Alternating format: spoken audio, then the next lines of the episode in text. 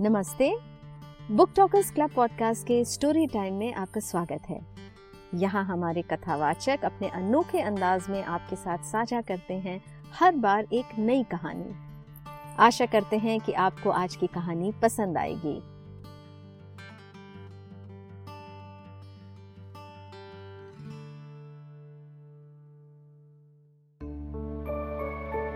सो so, title है story uh, का पिता।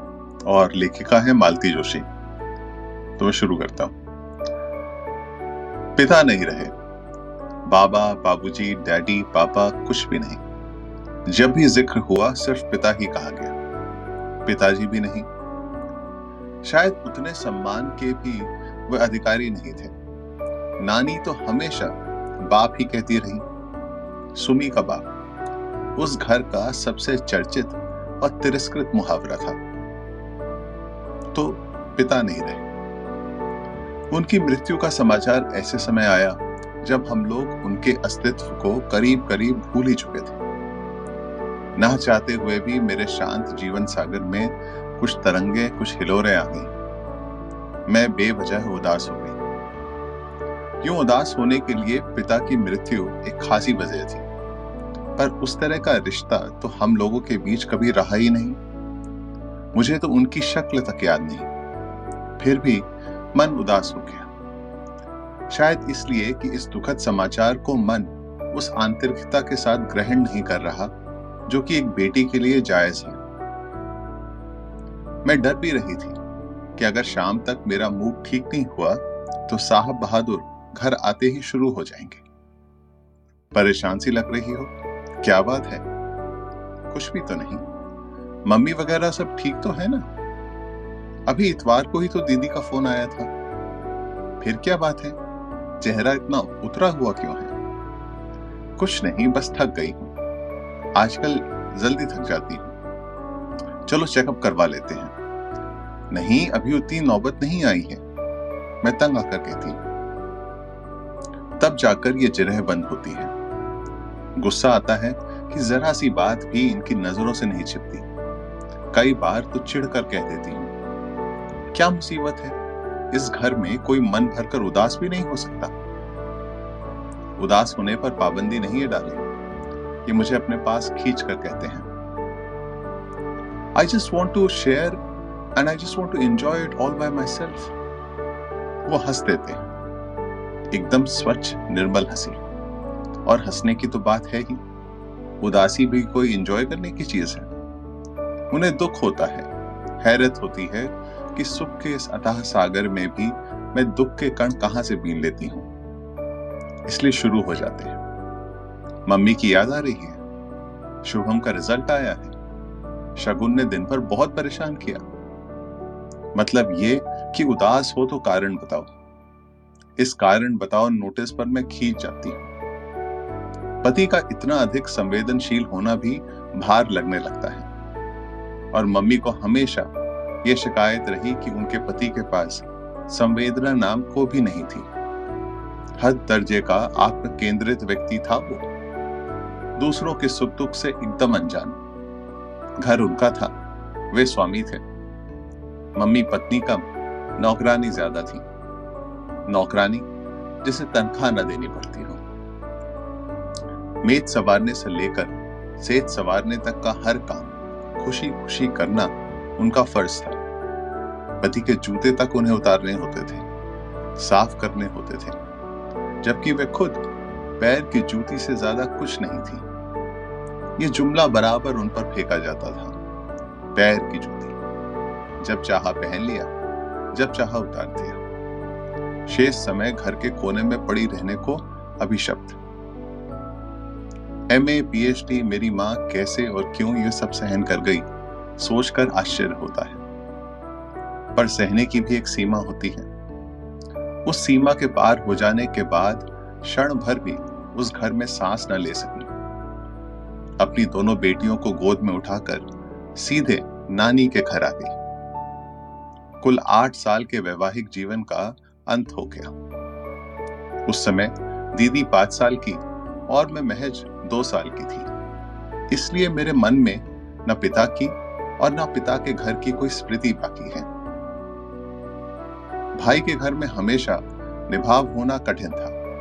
मम्मी इस बात को जानती थी। इसलिए संयोग जुड़ते ही उन्होंने अपना ट्रांसफ़र भोपाल करवा लिया। आते समय नानी को भी साथ लेती आई, ताकि उनके भरोसे लड़कियों को छोड़ के आराम से नौकरी कर सके। जब से होश संभाला, नानी को सदा अपने पास ही पाया है। मम्मी की व्यथा कथा भी उन्हीं से सुनी है। नहीं तो मम्मी ने तो बच्चों के सामने वो अध्याय कभी खोला ही नहीं। ना कभी पिता की निंदा की, ना उन्हें याद किया। नान ही जब तब उन्हें कोसने लगती तो वो थके स्वर में कहती, अब रहने दो, अम्मा। तुम अपनी ज़ुबान क्यों गर्दी करती हो? नानी कहती, लल्ली मेरी जान जलती है। तभी तो कालियाँ निकलती हैं। मरे ने मेरी सोन चिड़िया की जिंदगानी मिट्टी कर दी। बाप के रहते बेटियाँ अनाथ हो गई। नानी का जब मूड खराब होता तो उन रिश्तेदारों की भी शामत आ जाती, जिन्होंने यह संबंध सुझाया था। मरो ने हवा तक नहीं लगने दी कि लड़के का चलन ठीक नहीं। पता नहीं किस जन्म की दुश्मनी निकाली थी। ईश्वर करे, उनकी बेटियों को भी ऐसा ही नरक नसीब। नानी किसी तरह चुप न होती तो मम्मी मुझे खींचकर दूसरे कमरे में ले जाती और कहानी सुनाने लगती। मैं बड़ी बड़ी आँखों से मम्मी को देखते हुए दूसरी ही कहानी बुनने लगती। उस कहानी में न राजा रानी होते, न परियाँ होती। उन कहानियों में अनजान आदमी, राक्षस या दैत्य की शक्ल में होता। और मेरी नाजुक सी गुड़िया सी माँ चुपचाप उसके अत्याचार बर्दाश्त कर रही होती। बचपन में पिता की कल्पना मैंने हमेशा दैत्य के रूप में ही की थी। पर जब कुछ बड़ी हुई तो उन्हें मानवकार देने की कोशिश की। पर कल्पना में कोई चित्र भी नहीं उभरता था। जैसे जैसे समझ आती गई, कुछ वाक्य मन पर अंकित होते गए। निम्मी बिल्कुल अपने पिता पर गई है। नाक नक्श रंग, रूप कत काठी बिल्कुल वही है। फिर नानी उस चित्र में रंग भर देती। अरे, स्वभाव भी बिल्कुल वैसा ही है। एक नंबर की जिद्दी नक्चड़ी है। सुमी एकदम गऊ है, बिल्कुल अपनी माँ जैसी। ये मरी तो हु बहु बाप का नमूना है। मतलब पिता ऊँचे, कद्दावर, सावले, तीखे नैन नैन नक्श वाले सिद्धि इंसान थे। जबकि मम्मी नाजुक सी, गोरी सी, सौम्य प्रवृत्ति वाली महिला थी। लोग कहते हैं, ईश्वर जानबूझकर ऐसे जोड़े बनाता है, ताकि संतुलन बना रहे। दोनों एक दूसरे के पूरक हो जाए। फिर इन लोगों की निभी क्यों नहीं? क्या गड़बड़ हो गई? कभी कभी दीदी से पूछती हूँ, दीदी, बताओ ना, अपने पिता कैसे थे? तुम तो उस समय काफ़ी बड़ी थी ना? दीदी अपने स्वभाव के विपरीत मुझे एकदम झड़क देती। मेरा दिमाग में चाटो मुझे कुछ भी याद नहीं ना ही मैं इसकी कोई ज़रूरत महसूस करती। फिर धीरे से कहती, दूसरी बेटी पैदा करने के अपराध में उन्होंने मम्मी को जो यातनाएँ दी हैं, मुझे सिर्फ़ वही याद है। दूसरी बेटी मतलब मैं? हाँ तुम। और प्लीज़ अब इस प्रसंग को यहीं समाप्त करो। दीदी दोनों हाथों से सिर पकड़कर कहती, वो एक बुरा सपना था, जिसे वो भूलना चाहती दोनों हाथों में सिर थामे, दीदी मुझे बिल्कुल मम्मी की कॉपी लगती। मुझे कभी कभी बहुत दुख होता। मैं उन जैसी क्यों नहीं हुई? नाजुक छुई मुई सी। नानी कहती, ताड़ सी लंबी हो रही है। दूल्हा कहाँ से आएगा इसके लिए? लेकिन आश्चर्य, दूल्हा मेरे लिए ही आया। दीदी अनब्याही रह गई। खैर, रिश्ते तो उनके लिए भी बहुत आए। लोग तो पाँच कपड़ों में ब्याह कर ले जाने को तैयार थे, पर दीदी को विवाह के नाम से ही चिढ़ हो गई थी। बचपन के जो दृश्य तो स्वप्न की तरह उनके मन पर अंकित हो गए थे, उनसे वो कभी मुक्त नहीं हो पाई। डॉक्टर होते ही वे आगे की पढ़ाई के लिए अमेरिका चली गई और वहीं बस गई। दीदी के जाने के बाद मम्मी एकदम अकेली पड़ गई। कुछ तो नानी की मृत्यु ने ही उन्हें तोड़ दिया था। दीदी के जाने के बाद तो एकदम ही गुमसुम हो गई। दीदी के साथ उनके अंतरंग संबंध है। उस तरह से वो मुझसे कभी जोड़ नहीं पाई। शायद मुझमें अपने पति की प्रतिछाया दिखती हूँ, या कि मेरे स्वभाव में ही कुछ खोट रहा पर वे हमेशा मुझसे छिटकती ही रही। बल्कि उनकी अपेक्षा मैं नानी के अधिक निकट थी। नानी ने कभी सीधे मुँह बात नहीं की, पर उनका प्यार गालियों में ही उमड़ा पड़ता था। नानी की मृत्यु के बाद मम्मी ही नहीं, मैं भी बहुत अकेली पड़ गई थी। जीवन के उस सूनेपन को भरने में अजीत ने बहुत मदद की। ये सचमुच मेरा सौभाग्य था कि जिस समय मन सहारे के लिए भटक रहा था, अजीत सामने पड़ गए। नहीं तो मैं किसी के भी कंधे पर सर रखकर रोने पर आमदा थी मुझे तो आज भी इस संयोग पर गर्व और आश्चर्य होता है कि उन दिनों अजीत से मुलाकात हो गई। एक दिन मम्मी से परिचय करवाने के लिए मैं उन्हें घर ले आई थी। मैं चाय बनाने भीतर आई तो मम्मी भी मेरे पीछे पीछे चली आई। बोली, निम्मी, ये लड़का तुम्हारा मित्र ही है या और भी कुछ है? अभी तो सिर्फ़ मित्र ही है। बाद में शायद और कुछ या बहुत कुछ बन जाए।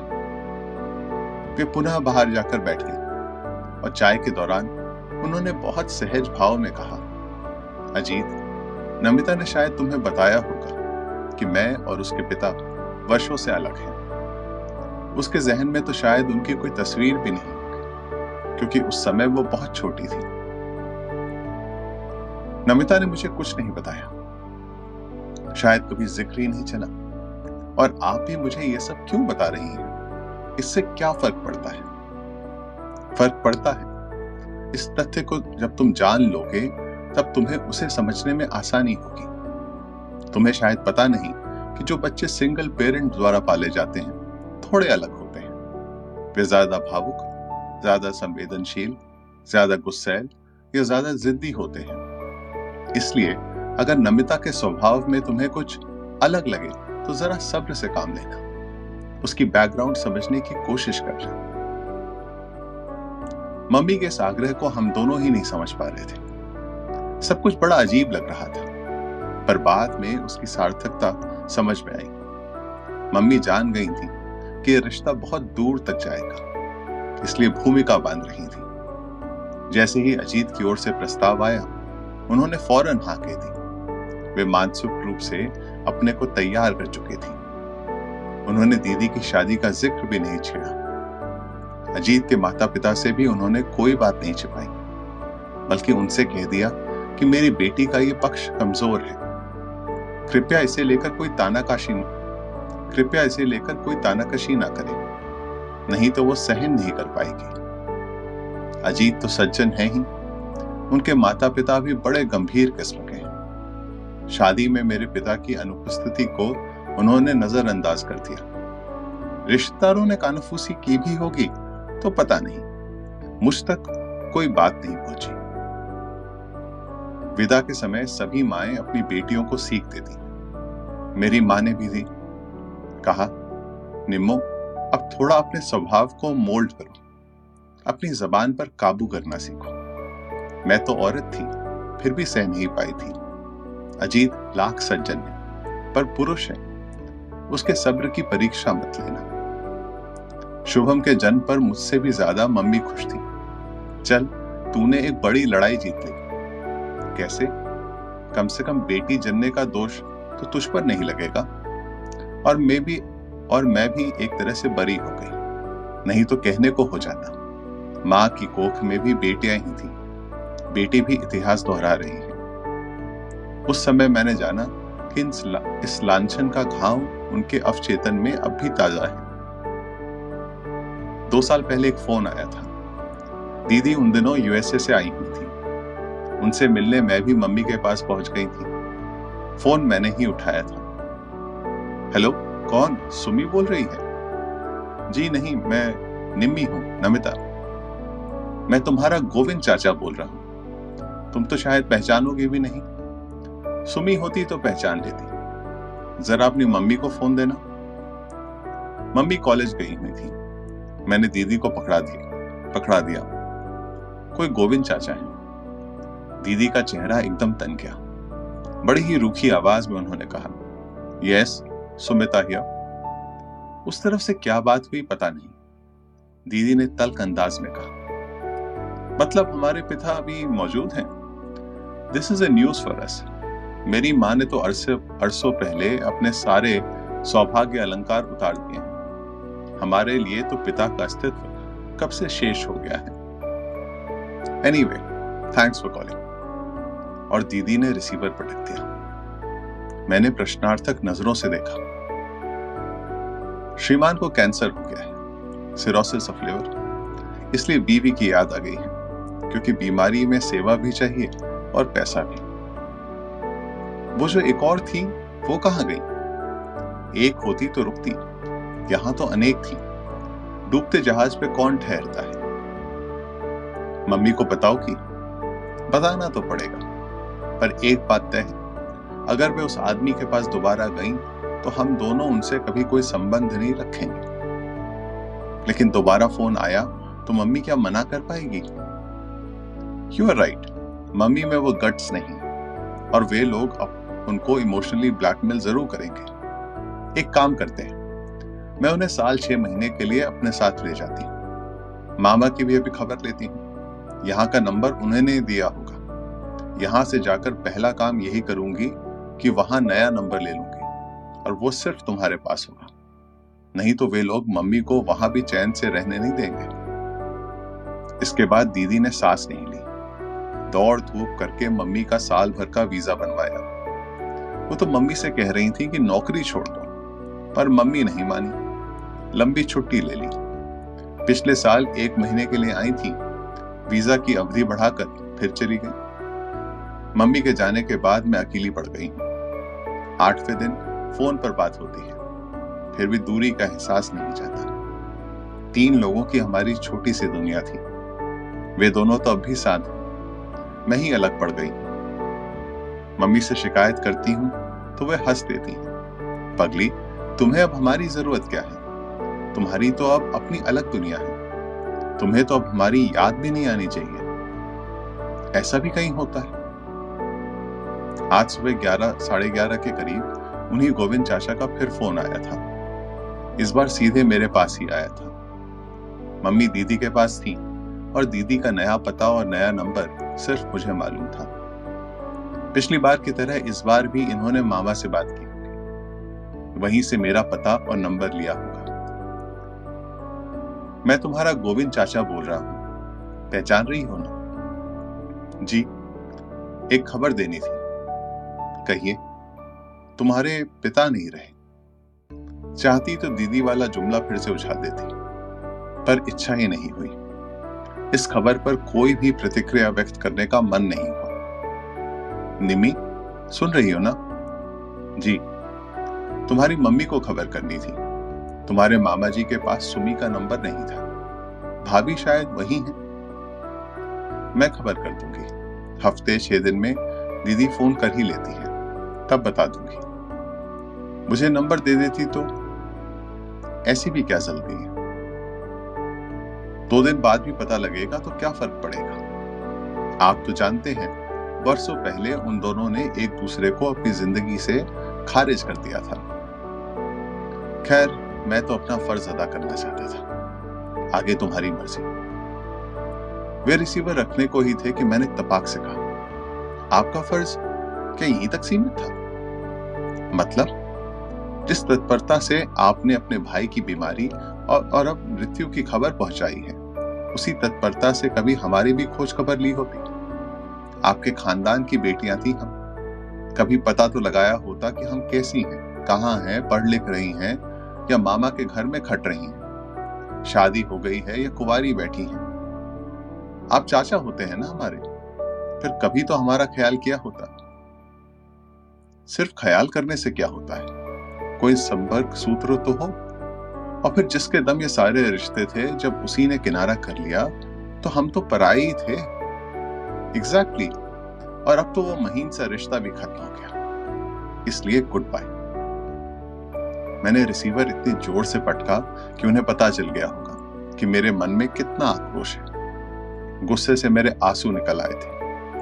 ज़िंदगी भर तो कभी सुध नहीं ली कि ये लोग जीती हैं कि मरती हैं और अब तेरहवीं का निमंत्रण भेज रहे हैं। गुस्सा सिर्फ़ उनके ऊपर ही नहीं था, अपने आप पर भी था। उनसे इतनी बात करने की ज़रूरत ही क्या थी? दीदी ने कितनी ग्रेसफुली उन्हें एक बार में ही निपटा दिया था। उस बेवकूफ़ को अपनी भड़ास निकालने का यही मौका मिला। मेरे आक्रोश के पीछे से झांकता मेरा उदास, एकाकी, निरानंद, अभावग्रस्त बचपन उन्होंने ज़रूर देख लिया होगा। अपने दुखों को इस तरह विज्ञापित करने की क्या ज़रूरत थी? कि तो एक तरह से मैंने मम्मी का अपमान ही कर दिया। उनकी सारी तपस्या पर पानी फेर दिया। पता नहीं कितनी देर तक मैं अपने को कोसती रही। हिलक हिलक कर रोती रही। शाम को रोज की तरह मुँह हाथ धोकर मैंने कपड़े बदल लिए थे। फिर भी इन्होंने आते ही मेरी चोरी पकड़ ली। क्या बात है? लगता है दिन भर रोती ही रही हो। मैं एकदम फट पड़ी। तुम सीआईडी में भर्ती क्यों नहीं हो जाते? बेकार दफ्तर की फाइलों में अपनी प्रतिभा जाया कर रहे thanks for the compliments madam पर आपका चेहरा इतना पारदर्शी है कि कोई अंधा भी उसे पढ़ सकता है।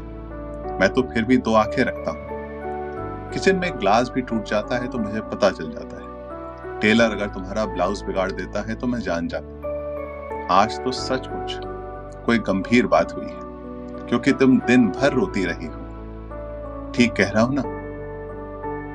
रोने पर पाबंदी है कोई? पाबंदी नहीं। पर पूछना तो मेरा फ़र्ज़ है ना? पति हूँ तुम्हारा। मन हुआ चीख कर कह दो, भाड़ में गया तुम्हारा फ़र्ज़। प्लीज़ लीव मी अलोन पर मम्मी की सीख याद आ गई जो उन्होंने सगाई पर, शादी पर अमेरिका जाते हुए दी थी। कहा था, निम्मी, अपनी जबान पर, अपने गुस्से पर काबू रखो। ये छोटी छोटी बातें ही गृहस्थी में दरार पैदा करती माना कि अजीत बहुत सज्जन है। सहनशील है, पर चंदन भी कभी कभी आग पकड़ लेता है। इसलिए कहती हूँ, अपने लिए, अपने बच्चों के लिए थोड़ा जब्त करना सीखो। मम्मी की याद से ही मेरा गुस्सा ठंडा पड़ गया और मैंने सूखी हँसी हंसकर कहा, फ़र्ज़ पूरा हो गया श्रीमान जी, अब थोड़ा चाय नाश्ता हो जाए। सौभाग्य से उसी समय बच्चे भी आया के साथ घूमकर वापस लौट आए। माहौल एकदम खुशगवार हो गया। रात का खाना भी उसी प्रसन्न वातावरण में हुआ। उस रात टीवी खोलने का मन नहीं हुआ। शगुन को थपकते हुए मैं बरामदे में आ बैठी। ये भी सामने वाली कुर्सी पर बैठ गए। शुभम उनकी गोद में चढ़ बैठा। दोनों बच्चे निंदियाए हुए थे। सोने में दस मिनट भी नहीं लगे। हम लोग थोड़ी देर इधर उधर की बातें करते थे। फिर मैंने एकाएक कहा आप शाम को ठीक कह रहे थे। आज एक गंभीर बात हो गई। क्या?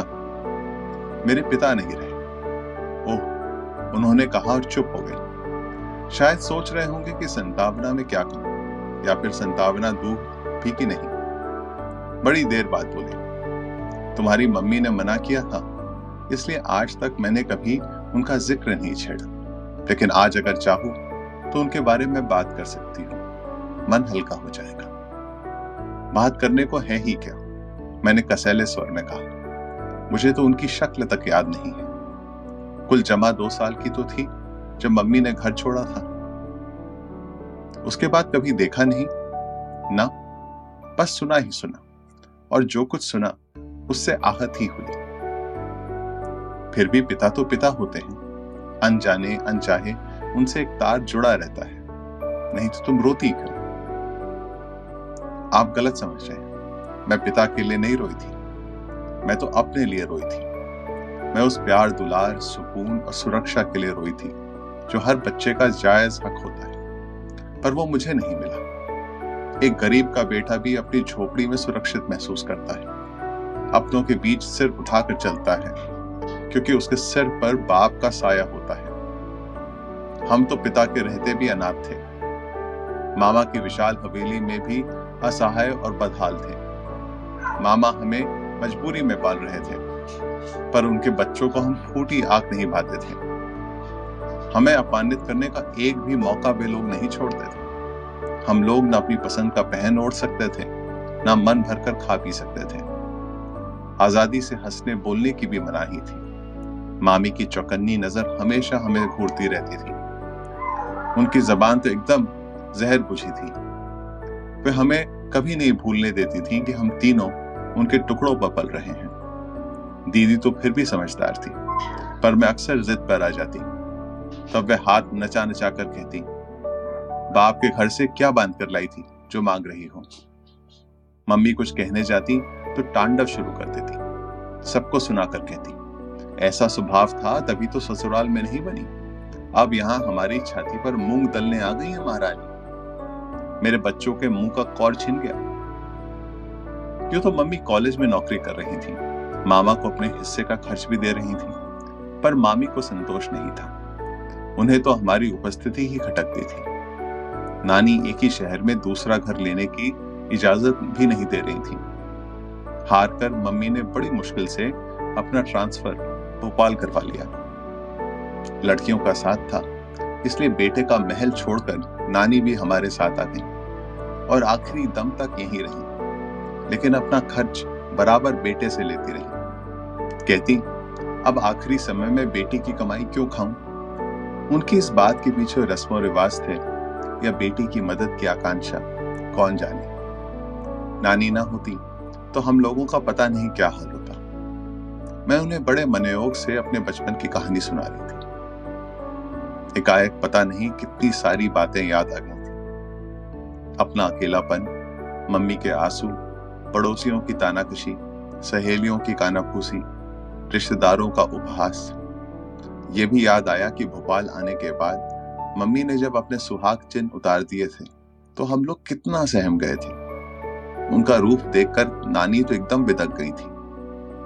मम्मी ने शांत भाव से कहा था, अम्मा, लोग तरह तरह के सवाल पूछते हैं। किस किस को अपना इतिहास सुनाती फिर लड़कियाँ भी परेशान होती वैसे भी ये चीज़ें मेरे सौभाग्य की नहीं, दुर्भाग्य की ही प्रतीक है। करवा चौथ या तीज पर भी मम्मी व्रत नहीं रखती थी। नानी को उन्होंने समझा दिया था। अम्मा, मैं तो एक जन्म में ही भर पाई हूँ। जन्म जन्मांतर के लिए ऐसे पति की कामना तो मैं बिल्कुल ही नहीं कर सकती। बेतरतीब सी सारी बातें जैसे जैसे याद आ रही थी। मैं सुना रही थी। वर्षों से मन में संचित गुबार लावे की तरह बह निकला था। बिल्कुल रीत जाने के बाद मैं निष्पन्न सी कब तक बैठी रही, मुझे पता नहीं। कब उन्होंने शुभम को सुलाया, कब शगुन को मेरी गोद से उठा लिया, कब वे उठकर चले गए, मालूम नहीं पड़ा। हाथ मुँह धोकर जब मैं बेडरूम में पहुँची तो देखा, एक वहाँ पर शुभम और एक वहाँ पर शगुन को लिए वे सो रहे थे। दोनों बच्चों ने अपनी बाहें पापा के गले में डाली हुई हैं। नींद में भी दोनों बच्चे एकदम संतुष्ट और आश्वस्त लग रहे थे। मैं उन्हें देखती रही। क्षण भर के लिए अपने ही बच्चों से मुझे ईर्ष्या हो आई। विधाता ने मुझे इस सुख से वंचित क्यों रखा? फिर से मन में जैसे एक भट्टी सी सुलगने को हुई। पर मैंने जब्त कर लिया। मुझे अपने आप पर शर्म आने लगी। छी, कोई अपने बच्चों से भी जलता है कभी? सो गए क्या? मैंने हौले से पुकारा। वे आँख खोलकर मुस्कुराए। मैं तो नहीं सोया, पर मेरे ये दोनों हाथ सो गए हैं। जरा मदद करोगी? मैंने बच्चों को अलग करना चाहा तो उन्होंने पापा को और कसकर पकड़ लिया। नींद में भी वे अपनी पकड़ ढीली नहीं करना चाहते थे। मैंने अजीत के दोनों हाथ बच्चों के सिर पर रखकर कहा, आज मुझे एक वचन दोगे, प्लीज़? क्या मैं चाहे कितनी ही गलतियाँ करूँ, पर उसकी सजा तुम मेरे बच्चों को मत देना। अगर बर्दाश्त से बाहर हो जाए तो मुझे छोड़ देना, पर इन बच्चों पर अपना हाथ हमेशा बनाए रखना। प्रॉमिस प्रॉमिस उन्होंने कहा, और मुझे भी अपनी बाहों में भर लिया।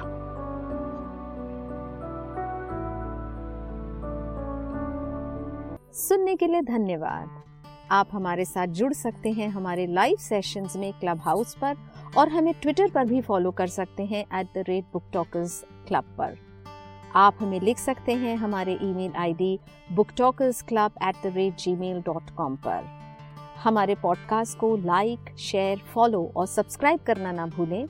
शीघ्र ही आपको मिलेंगे एक और नए एपिसोड के साथ।